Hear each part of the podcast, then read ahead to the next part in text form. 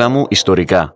Πολιτιστικό Ίδρυμα Τραπέζης Κύπρου. Η τέχνη στην Κύπρο από το 1974 μέχρι το 2014. Από το διαιρεμένο χώρο στο συμβολικό τόπο. Δόκτωρ Μόνικα Ασημένου, μεταδιδακτορική ερευνήτρια στο Πολιτιστικό Ίδρυμα Τράπεζας Κύπρου. Η παρούσα διάλεξη προσφέρει μια σκιαγράφηση του πεδίου της τέχνης στην Κύπρο από το 1974, ημερομηνία κατά την οποία το νησί μετά από την τουρκική στρατιωτική επέμβαση αναγκάστηκε να διαχωριστεί. Η διάλεξη αποτελεί μέρος ερευνητικής μελέτης με τίτλο «Η τέχνη στην Κύπρο από το 1974 στο 2014 από το διαιρεμένο χώρο στο συμβολικό τόπο», η οποία εκπονήθηκε το Φεβρουάριο του 2015 στο Παρίσι. Για να κατανοηθεί το περιεχόμενο και τα συμπεράσματα της έρευνας, είναι σημαντικό να γίνει αναφορά στη μεθοδολογία διεκπαιρέωσής της, ενώ η δομή της μελέτης καθορίστηκε σύμφωνα με τα ιστορικά χρονολογικά πλαίσια τα οποία καθόρισαν τη σύγχρονη ιστορία της Κύπρου, το κυρίως ζητούμενο αφορούσε στην επιστημονική έρευνα της τέχνης της Κύπρου κατά την περίοδο 1974-2014 μέσα από την έννοια του διαιρεμένου χώρου. Συγκεκριμένα, η μελέτη αυτή συγκροτήθηκε σύμφωνα με την ιδιαιτερότητα του χώρου της Κύπρου έτσι όπως διαμορφώθηκε μετά το 1974.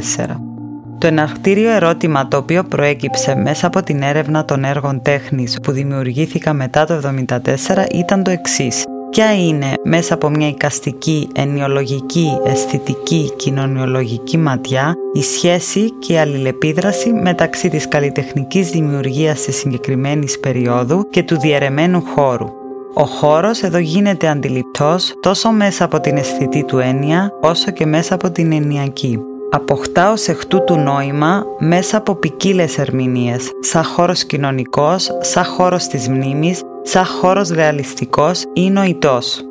Η παρούσα μελέτη λοιπόν δεν αποσκοπεί σε μια εξαντλητική παράθεση της ιστορίας της τέχνης στην Κύπρο κατά την επιλεγμένη περίοδο, αλλά στην επισήμανση κοινών καλλιτεχνικών και αισθητικών ανησυχιών που θα μπορούσαν πιθανώς να προσδώσουν μια αντιπροσωπευτική καλλιτεχνική ταυτότητα στη μεταπολεμική περίοδο στην Κύπρο.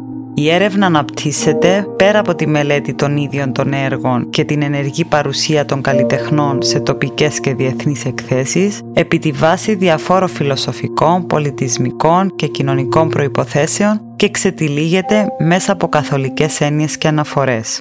Παρά το γεγονός ότι οι καλλιτέχνες υιοθετούν διαφορετικές ενοιολογικές προσεγγίσεις και διαφορετικές μορφές έκφρασης, τα έργα αυτά λειτουργούν στη βάση ενός κοινού παρονομαστή. Μαρτυρούν όλα ένα δεδομένο χώρο σε ένα δεδομένο χρόνο. Με άλλα λόγια, αποτελούν μαρτυρίες ενός παιχνιδιού, στο οποίο οι τρεις διαστάσεις του χρόνου, παρελθόν, παρόν και μέλλον, συγκρίνονται με τους τρεις εδαφικούς χώρους έτσι όπως έχουν διαμορφωθεί από τη γραμμή οριοθέτησης. Ο βορράς, ο νότος και ο ουδέτερος χώρος στη μέση, η νεκρή ζώνη. Εδώ γίνεται λόγος για εγκαθίδρυση μιας αισθητικής ιδέας η οποία γίνεται αντιληπτή σύμφωνα με την εδαφική διαμόρφωση του νησιού. Αφορά σε μια διαλεκτική όπου ο χρόνος και χώρος αλληλεπιδρούν και μέσω της οποίας δηλώνονται οι καλλιτεχνικές στάσεις από το 1974 έως σήμερα. Οι έννοιες του τραύματος, της νοσταλγίας, της ατομικής και συλλογικής μνήμης, της ιστορίας, της ετερότητας, το πώς η εμπειρία του διαιρεμένου χώρου ή το ζήτημα μιας πιθανής συμφιλίωσης σχετίζονται όλα τρόποτινά με την έννοια του χώρου, έννοια η οποία έμεσα ξεδιπλώνει την έννοια της ταυτότητας. Οτιδήποτε μπορεί να διακόψει τη ροή της ανθρώπινης ύπαρξης αποτελεί αρρωγό μιας θεμελιώδους ρήξης μεταξύ του παλιού και του καινούριου, Εάν ο πόλεμος του 1974 και οι συνέπειές του συνετέλεσαν σε μια ρήξη της τέχνης στην Κύπρο, η περίοδος του 1974-1980 αποτελεί την απόδειξη. Η απουσία καλλιτεχνικής δραστηριότητας, η μη ενασχόληση των καλλιτεχνών με την πρακτική τους ή η ανάγκη τους να την επαναπροσδιορίσουν, η καταφυγή κάποιων άλλων στο εξωτερικό είναι ενδείξεις του τι επικράτησε στον πολιτιστικό τομέα κατά τα έξι περίπου χρόνια που έπονται της εισβολής. Η αμφισβήτηση των καλλιτεχνών ως προς την αναγκαιότητα της τέχνης θα πάψει σιγά σιγά να υφίσταται κατά τα πρώτα χρόνια της δεκαετίας του 80. Οι τρεις συμβολικοί τόποι που προκύπτουν λοιπόν μέσα από τη μελέτη των έργων αφορούν στην περίοδο από το 80 και μετά. Αυτοί οι τόποι δεν έχουν συγκεκριμένο λόγο ύπαρξης. Είναι ωστόσο προσιτοί σε διάφορες αιτίες. Εμφανίζονται μέσω μιας μνήμης, μέσω μιας σκέψης, ενός συναισθήματος, μιας διέστησης. Αποτελούν το αντίκτυπο της αντίληψης, της συνείδησης ή της φαντασίας. Ο κάθε τόπος αποτελεί αυτόν τον προνομιακό χώρο που καθιστά δυνατή την εκδίπλωση των καλλιτεχνικών ανησυχιών και ενιών κατά την περίοδο αυτή. Ο πρώτος συμβολικός τόπος αφορά στο βόρειο τμήμα του νησιού. Εδώ γίνεται αναφορά στους καλλιτέχνες οι οποίοι βίωσαν το τραύμα του πολέμου και της προσφυγιάς. Μετά τον de facto διαμελισμό του νησιού, η πρόσβαση στο βόρειο τμήμα του απαγορεύτηκε. Η μη προσβασιμότητα στο χώρο αυτό συνέβαλε έτσι ο χώρος που βρίσκεται στην άλλη μεριά της πράσινης γραμμής να αποτελεί το χαμένο χώρο. Η μόνη πρόσβαση στο χώρο αυτό επιτελείται μέσα από τη μνήμη. Η ανάμνηση του χαμένου χώρου, του χώρου του παρελθόντος, γίνεται έμεσα η αναφορά στα έργα των καλλιτεχνών. Ο παρελθόντας χώρος ανακαλείται μέσα από μία εικόνα ανάμνηση η οποία ενσαρκώνεται μορφοπλαστικά. Οι αναφορές στα παιδικά παιχνίδια και ασχολίες στα έργα του Ανδρέας Σάβα και της Λίας Λαπίθη, οι αναφορές στο γενέθλιο σπίτι και τα καθημερινά αντικείμενά του στα έργα του Νίκου Χαραλαμπίδη και της Κλίτσας Αντωνίου, πιστοποιούν ένα δυσόπιτο πόθο για επιστροφή σε ένα παρελθόν και ένα χώρο ξεπερασμένο. Η θεμελιώδης εμπειρία της ανακατασκευής της γενέθλιου οικίας, η ανάκληση των παιχνιδιών μέσα από τη δημιουργία δεν είναι παρά μια εμπειρία αυτοπραγμάτωσης και μια ανάγκη επιβεβαίωσης της ταυτότητας. Εδώ γίνεται λόγος για την νοσταλγία, λέξη η οποία ορίζεται από τις λέξεις νόστος που σημαίνει επιστροφή και άλγος που σημαίνει πόνος. Η νοσταλγία υποδεικνύει ένα πόνο ο οποίος προκύπτει από την ανικανοποίητη ανάγκη της επιστροφής. Σε αυτή την επιστροφή αναφέρεται ο Γάλλος φιλόσοφος Βλαντιμίρ Ζανκελεβίτς επισημένοντας ότι ο χρόνος χαρακτηρίζεται πρωτίστως από τη μη αναστρεψιμότητα, γεγονός που καθιστά τη χωρική επιστροφή απίθανη. Επικαλούμενος στην ανοιχτή νοσταλγία, αναφέρει ότι αφορά μια νοσταλγία που δεν προσδιορίζεται σύμφωνα με ένα συγκεκριμένο χώρο, η αληθινή πατρίδα όλων των ανθρώπων αναφέρει δεν είναι από αυτόν τον κόσμο αλλά πέρα από αυτόν και δεν εντοπίζεται σε κανένα χάρτη. Η αληθινή πατρίδα των ανθρώπων είναι μια εσχατολογική πατρίδα, ένα είδος ουράνιας Ιερουσαλήμ που βρίσκεται στον ορίζοντα κάθε ελπίδας. Ο Άγγελος Μακρύδης, ο Θεόδουλος Γρηγορίου και ο Νίκος Κουρούσης αποτελούν τρεις καλλιτέχνες τους οποίους το έργο πραγματεύεται αυτή τη νοσταλγία ενδεικνύοντας την οικουμενική έννοια της σχέσης του ανθρώπου με την ταυτότητά του.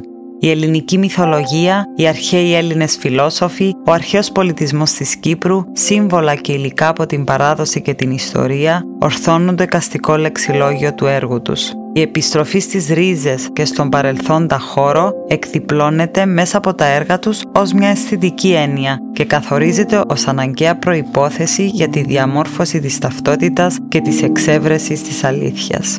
Ο βιούμενος χώρος και ο παρόντας χρόνος εγείρουν το δεύτερο συμβολικό τόπο. Εδώ γίνεται νήξη στο νότιο τμήμα του νησιού και στους τρόπους με τους οποίους αξιοποιείται και γίνεται αντιληπτός στον παρόντα χρόνο. Κατά το τέλος της εισβολής, τόσο στο βορρά όσο και στο νότο, ανεγέρθηκαν πολλά μνημεία. Νέα συνθήματα εφευρέθηκαν, απτές και άειλες χωρικές τροποποιήσεις έγιναν μαρτυρίες της διαδικότητας του χώρου. Όλα αυτά καθιστούν διφορούμενες στις ιστορικές αφηγήσεις και κατ' επέκταση της συλλογική μνήμη ενός λαού. Η έννοια της ιστορίας και της συλλογικής μνήμης, οι προβληματισμοί γύρω από τις υπαίθριες αναμνηστικές εγκαταστάσεις ή αλλιώς μνημεία, η εμπειρία του βιωμένου χώρου στο νότιο τμήμα του νησιού και ο σωματικός περιορισμός που η διαχωριστική γραμμή επιβάλλει αποτελούν ζητήματα τα οποία πραγματεύονται τα έργα καλλιτεχνών οι οποίοι βίωσαν τα πακόλουθα της εισβολής χωρίς ωστόσο να έχουν υποστεί το διωγμό. Γίνεται δηλαδή εδώ αναφορά σε νεότερους οικαστικούς οι οποίοι βίωσαν και βιώνουν τις επιπτώσεις της εισβολής ζώντας στις ελεύθερες περιοχές του νησιού. Οι καταγραφές του διαμελισμένου τοπίου στα έργα της Κυριακής Κώστα, η ανάλυση ιστορικών αφηγήσεων στις εγκαταστάσεις του Χριστόδουλου Παναγιώτου και του Σοκράτη Σοκράτους, η έννοια της χειραγωγημένης μνήμης όπως θα την ονόμαζε ο κοινωνιολόγος Μωρίς Χάλμπουος, αποτελούν ζητήματα που εμπεριέχονται στο συλλογιστικό υπόβαθρο των καλλιτεχνών αυτών. Στα εν λόγω έργα ο χώρος εξετάζεται κριτικά μέσα από τις κοινωνιολογικές του προεκτάσεις. Οι καλλιτέχνες της περίοδου αυτής επιχειρούν να αναθεωρήσουν τα μέσα με τα οποία ασχολούνται και να υιοθετήσουν μια ανανεωμένη καστική γλώσσα αντίστοιχη με αυτή των καλλιτεχνών της διεθνούς σκηνής. Θεματολογικά ωστόσο και νεολογικά, τα έργα διατηρούν επιτοπλίστο μια ρητορική η οποία σχετίζεται κάποτε έμεσα, κάποτε άμεσα με το τοπικό στοιχείο. Αυτή η βιωματική επαφή των καλλιτεχνών με το νότιο τμήμα του νησιού οδήγησε άλλους στη δημιουργία έργων τα οποία πραγματεύονται το χωρικό διαχωρισμό.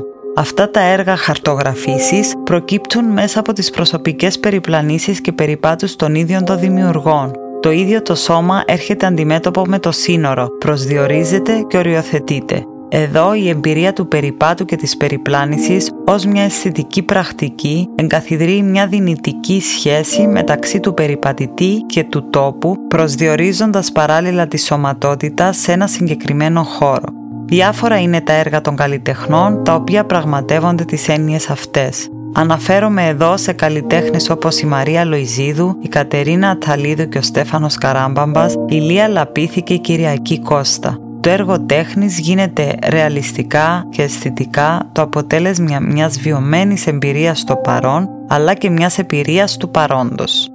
Καθιερώνει μια διαλεκτική σχέση μεταξύ του τόπου έτσι όπως διατηρείται στη μνήμη, του τόπου έτσι όπως είναι στο παρόν και του τόπου έτσι όπως δημιουργήθηκε μέσω της τέχνης. Αναδύεται έτσι ένας χώρος μνήμης, ένας πραγματικός χώρος και ένας αποκατεστημένος οικαστικός χώρος. Η πολυεπίπεδη έννοια του χώρου αλλά και των εδαφικών συνόρων εκδιπλώνεται επίσης στα έργα καλλιτεχνών όπως του Σάβα Χριστοδουλίδη, του Παναγιώτη Μιχαήλ και της Μαριάννας Χριστοφίδου. Δεν χρησιμοποιούν την in εμπειρία της περιπλάνησης στο χώρο ως διαδικασία πραγμάτωσης του έργου. Αποσκοπούν ωστόσο σε μια ανακαταγραφή του τοπίου μέσα από τη διαμόρφωση γεωγραφικών χαρτών και χώρων. Οι χαρτογραφήσεις που προκύπτουν διαφέρουν υφολογικά, μαρτυρούν ωστόσο μια κοινή ανάγκη επαναπροσδιορισμού του περιβάλλοντα χώρου. Ο τρίτος χώρος αντιστοιχεί στην νεκρή ζώνη. Μετά το άνοιγμα των οδοφραγμάτων ενεργοποιήθηκε μια διαδικασία υλοποίησης δικοινοτικών εκθέσεων στο χώρο της νεκρής ζώνης αλλά και παράλληλα ένθεν και ένθεν της πράσινης γραμμής. Οι σημαντικότερες από αυτές, οι οποίες αποτέλεσαν και τα δείγματα για την παρούσα μελέτη, ήταν η Manifesta 6, η οποία κυρώθηκε, η Suspended Spaces Famagusta, η Uncovered Nicosia Airport και η Leaps of Faith. Αυτές οι εκθέσεις πυροδότησαν μια ενδιαφέρουσα διαλεκτική μεταξύ της τέχνης και του ουδέτερου χώρου της πράσινης γραμμής. Ενώ αυτή η χωρική έκταση η οποία αποτελεί ένα ανοιχτό χώρο, ένα συμβιβαστικό χώρο, φιλοξενεί την τέχνη μέσα από αυτές τις οικαστικές πρωτοβουλίες, η τέχνη από τη μεριά της μετατρέπει το χώρο αυτό μέσω της αισθητικής εμπειρίας του μοιράσματος σε ένα κοινό χώρο η δικοινοτική καλλιτεχνική συνεργασία, η έννοια της χρήσης από κοινού, η έννοια της φιλοξενίας, η έννοια του ξένου αλλά και της διέλευσης αμφισβητούν το καθιερωμένο καθεστώς της νεκρής ζώνης, η οποία μέσω της καλλιτεχνικής και αισθητικής εμπειρίας γίνεται τώρα ένας χώρος ανταλλαγής και μοιράσματος. Οι πρωτοβουλίες αυτές, αλλά και τα ίδια τα έργα τα οποία δημιουργήθηκαν με αφορμή αυτές τις εκθέσεις, προτείνουν νέους τρόπους ενίκησης του κόσμου. Αποτελούν ρήγματα της καθιερωμένης διαβίωσης, έτσι όπως καθιερώθηκε μετά το 1974. Στην παρούσα περίπτωση διακυβεύεται το καθεστώς του ίδιου του έργου τέχνης ως προς τη λειτουργία και το σκοπό του. Οι πρωτοβουλίες αυτές παραπέμπουν στην έννοια της σχεσιακής τέχνης έτσι όπως έχει υποθεί από τον κριτικό τέχνης Νικολά Μπουριό. Η σχεσιακή τέχνη αναφέρει είναι το σύνολο των καλλιτεχνικών πρακτικών που λαμβάνουν ως θεωρητικό και πρακτικό σημείο εκκίνησης το σύνολο των διανθρώπινων σχέσεων και το κοινωνικό συγκειμένο τους παρά ένα αυτόνομο αποκλεισμένο χώρο. Δύναται οι εν λόγω πρακτικές να λειτουργούν σαν δείγματα νέων τρόπων ύπαρξης στο εσωτερικό της υφιστάμενης πραγματικότητας. Η πράσινη γραμμή που χωρίζει το νησί οριζόντια δεν μπορεί σε καμία περίπτωση να γίνει αντιληπτή ως ένα απλό γεωγραφικό σύνορο. Μέσω αυτής της τμήματοποίησης δημιουργήθηκαν χώροι που είναι κοινωνικά, θρησκευτικά, οικονομικά και πολιτικά ετερόκλητοι, ενώ κάθε καλλιτέχνης διατηρεί μια ξεχωριστή σχέση με αυτά τα τμήματα έτσι όπως προκύπτουν από το διαμελισμό. Μία από τις μεγαλύτερες προκλήσεις για το νησί αποτελεί η επίτευξη συνύπαρξης του παρόντος με την ιστορία. Η σταθερότητα ωστόσο της πολιτικής κατάστασης, η οποία επέφερε και μια σταθερότητα στην καθημερινότητα, είχε ως επακόλουθο την απομάκρυση από τα κοινωνικοπολιτικά ζητήματα του παρελθόντος και τη σταδιακή μετατόπιση του κέντρου ενδιαφέροντος. Οι σχέσεις επομένως, οι οποίες διατηρούνται τώρα με τη χωρική διάσπαση και τις προεκτάσεις της, διαφοροποιήθηκαν. Δύσκολα εντοπίζει κανείς τα έργα τέχνης της νέας γενιάς καλλιτεχνών άμεσες αναφορές στο πολιτικό ζήτημα ή σε θέματα διαχωρισμού. Τέτοιες αναφορές ενδέχεται πολλές φορές να μοιάζουν γραφικές. Η παρούσα μελέτη αποτελεί μια ανάγνωση της σύγχρονης ιστορίας της τέχνης της Κύπρου, η οποία προέκυψε και εξελίχθηκε στη βάση μιας ιδέας, τα έργα, έτσι όπως όλα τα έργα τέχνης, υπόκεινται σε διαφορετικές αναγνώσεις. Στην παρούσα περίπτωση, η ανάλυση τους τεκμηριώνεται μέσα από την ένθεσή τους στο πολιτικο-κοινωνικό πλαίσιο στο οποίο δημιουργήθηκαν και μέσα από το πρίσμα του εδαφικού διαμελισμού. Στη βάση λοιπόν αυτής της ιδέας δημιουργείται μια δυναμική όπου τα τμήματα του χώρου, ο βορράς, ο νότος και η νεκρή ζώνη συνδέονται με τις τρεις διαστάσεις του χρόνου το παρελθόν, το παρόν και το μέλλον αντίστοιχα. Μέσα από τη σχέση αυτή προκύπτει ένας χώρος όπου το παρελθόν εξειδανικεύεται, ένας χώρος όπου το παρόν αμφισβητείται και ένας χώρος όπου το μέλλον λειτουργεί σαν ένα πεδίο πραγμάτωσης πιθανότητων.